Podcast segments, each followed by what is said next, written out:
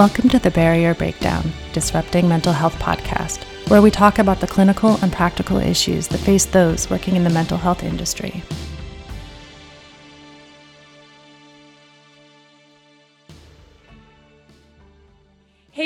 Welcome to the first inaugural episode of the Barrier Breakdown. My name is Erin Molyneaux Bailey. I'm the Chief Operating Officer at Cognitive Behavior Institute.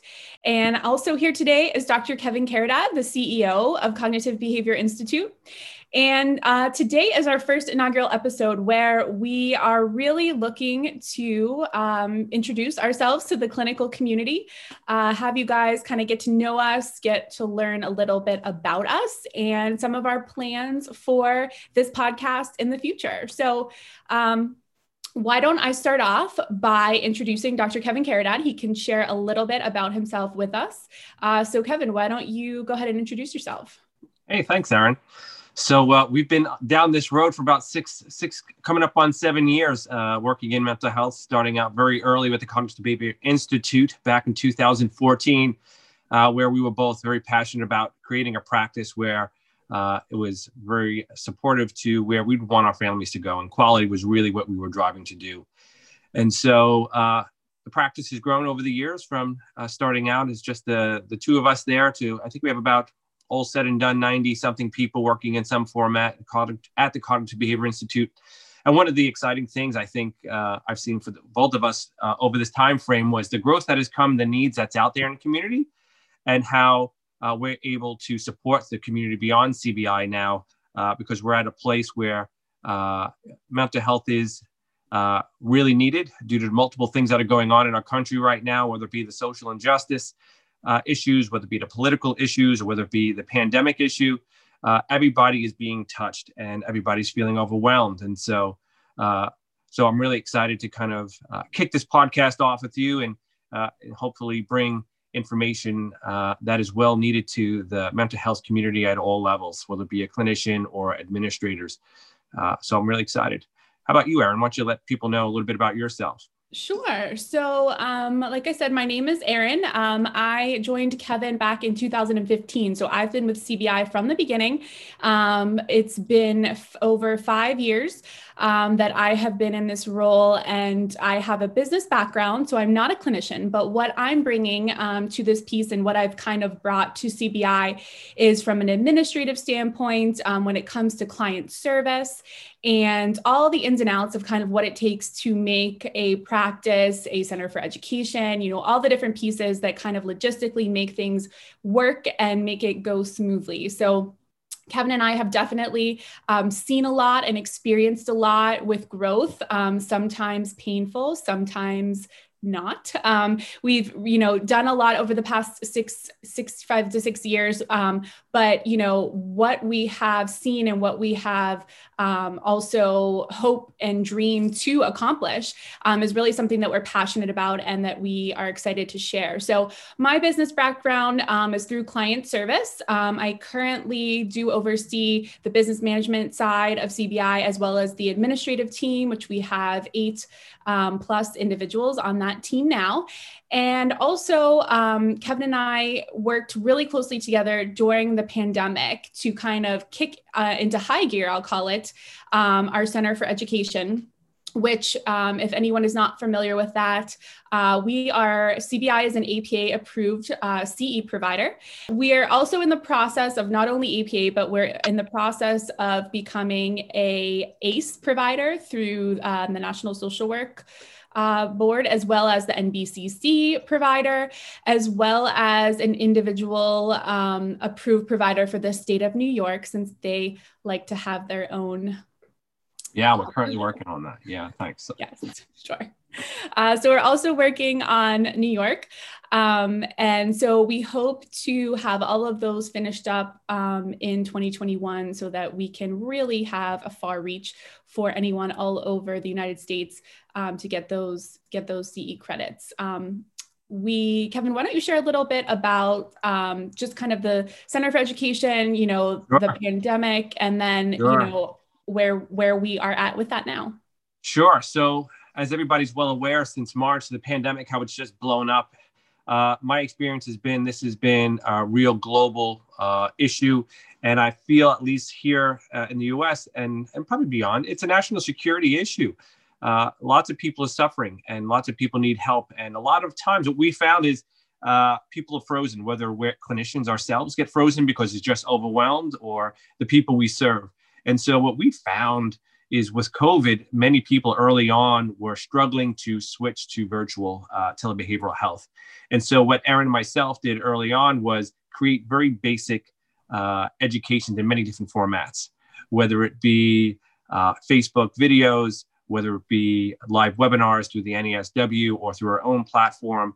Uh, we did many of these and we were able to train about 40,000 people overall very quickly. Erin uh, went viral on one of her videos. It was almost over 24 view, 24,000 views early on just with the basics. And so really came clear the need that's out there for the education. And one thing I'm passionate about, and Erin, I think what we enjoy the most is helping others. Uh, really Absolutely. just doing it because it's it just feels like uh, we're at a place with with CBI where it allows us to give back to the community, the clinical community, and beyond, because because of those needs. And so that's where very naturally, after we're providing these CEs, whether it be like uh, Dan Siegel, who we just had last month, uh, who put on a great training on trauma and neurobiology that was only 15 bucks. And we have Sue Johnson coming up, uh, looking at uh, her, her specialty areas up in March uh, at $19. These kind of things are four day intensives uh, for 75 because one of the things we, we know is that therapists need a lot of training. I know I need a lot of training, but oftentimes they're just too much. They're just too much. I trained at a Beck Institute, which I think was instrumental in shaping me. But probably all said and done from certification and otherwise, uh, it was probably six, seven grand. And most most of us at clinicians can't really support that. So we're doing four day trainings for $75. And then uh, there's other additional trainings we want to get certified. And so we know information is important. And that's why I think we transition now to the podcast is how can we get information out that people are going to need uh, during this basically ongoing crisis, right? There's a lot of uncertainty, a lot of crisis.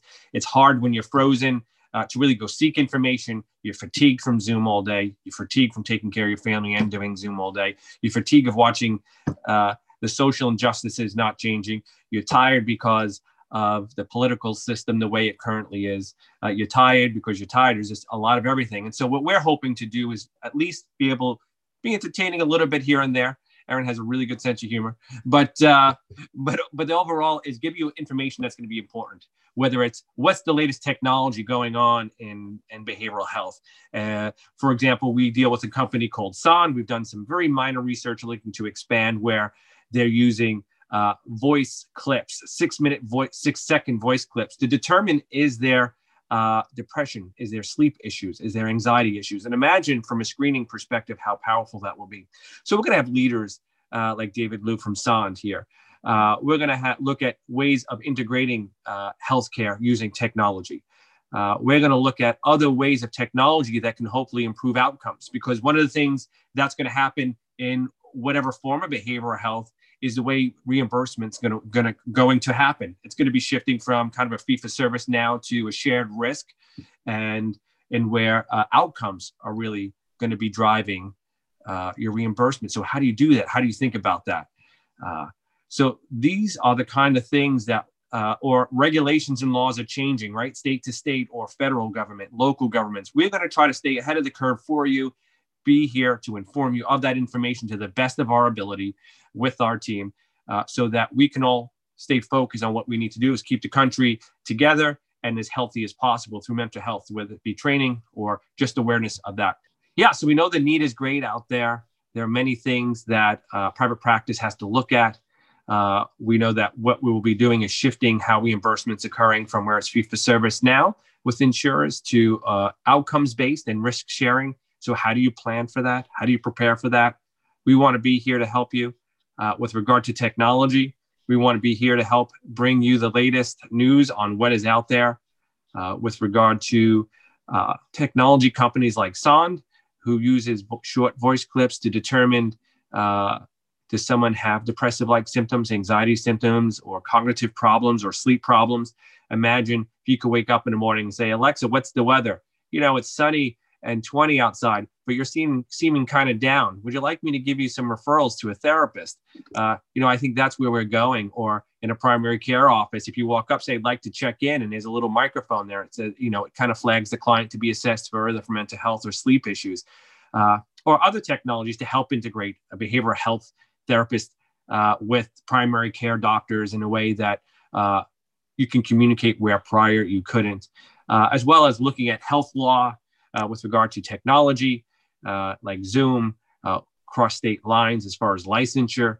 So, with regards to the administrative uh, piece, there are lots of things um, to talk about from a public health perspective to integrating um, to see patients again virtual face to or seeing patients face to face instead of virtual, and what potentially over time that could look like once the pandemic is in um, a safe place and people are shifting back to that um, because we know that it's not just going to be uh, you know a magic wand is not just going to wave um, and it's going to be back to business as usual pre march 2020 you know that's not going to happen. Um, it's quite likely that this pandemic could stick with us for a while. There could be different phases um, for reopening things of that nature. So so many things to consider as far as plans for how to eventually get people back into the office in a safe way um, as well as the huge burden that clinicians are currently facing which is keeping up with all the different insurers and how some are covering virtual and some aren't covering virtual and some are covering covering copays and some aren't covering copays.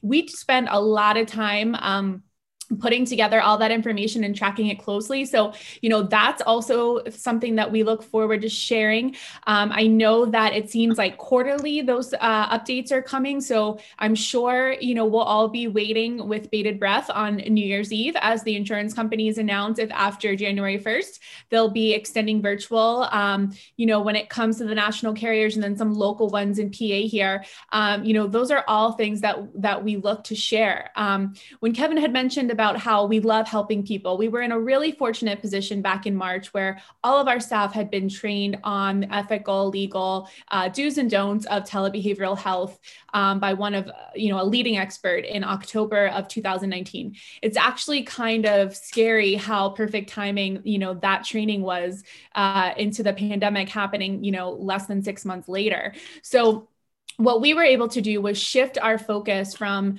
you know converting our own um, business of you know seeing 5000 clients per month into virtual overnight. And we were able to you know as kevin mentioned put those videos together share resources with clinicians um, share you know electronic health records for not everyone that was using one or how do you get consents you know electronically? Um, how do you have specific language in there regarding tele um, therapy? And what are some great tips for your clients who are transitioning to virtual for the first time? So those are all things that um, as kevin mentioned we love to help people. We love to share those resources those are the kind of things that we hope to continue to share on our weekly podcast um, so that we can really be a resource to administrators and to behavioral health professionals yeah, we want to be helping. We want. We're here to help you grow.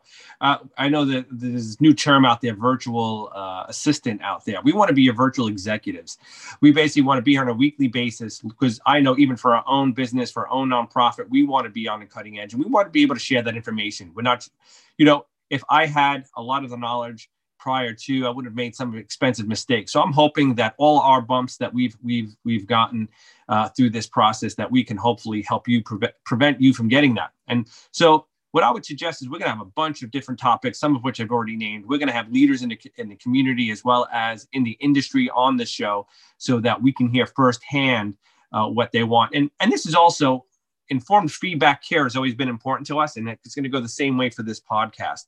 So, with our next podcast, we'll be having uh, ways of emailing us. We'll have an email list posted, or we'll try to get one posted on this one, so that topics that you want to hear, uh, or comments or questions that you want to hear from industry leaders, or industry leaders you think we should reach out to, uh, please, this is this is where we can support ourselves. You know, help us focus on maybe something we're not seeing. So through this together, I think we'll be stronger as clinicians, we'll be stronger as administrators, and then ultimately, I think through healthy minds, plus helping the community, we'll have a healthier country. And so that's what our passion is here to do is to really just uh, make a big difference. And we know dealing with heroes helping heroes like you all have been, uh, we think together that we'll be able to have a really large impact so that we can all have uh, the best country possible. So that's that's really what we're trying to do here. Yeah, we really look forward to you guys joining us, um, you know, for our weekly episodes. Um, as Kevin mentioned, we are um, stronger together. And so that's something we really look forward to getting this information out there. And we look forward to your feedback. Um, and until uh, next week. I think that we will just leave you all, um, you know, with the thought that we are open to feedback, we're open to ideas, um, and we have a lot of really great guests, a lot of really great topics coming uh, coming your way, and we really look forward to this new adventure together.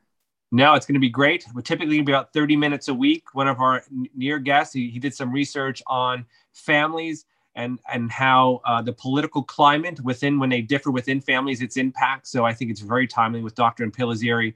Uh, i'm really excited to see that in, in the next couple of weeks as well as hopefully dr thea gallagher from university of pennsylvania talking about ocd and, and its resurgence and with a vengeance here uh, during this pandemic, as well as some technology. Hopefully, David Liu from Sonde will be able to be with us also. And that's just a real short list of some of the things we'll be looking at, and hopefully be also very fluid to any timely uh, topics and kind of address that. So thanks again. Hopefully uh, you'll find what we have to offer very helpful to you. And if you feel it's not as helpful as it needs to be, it's up to you. You got to let us know. Uh, reach out to us. Absolutely. Thanks, guys, for listening. Take care. See you next week. Thanks for listening to the Barrier Breakdown, Disrupting Mental Health podcast check out our website at cbicenterforeducation.com for more information and to learn about upcoming continuing education events.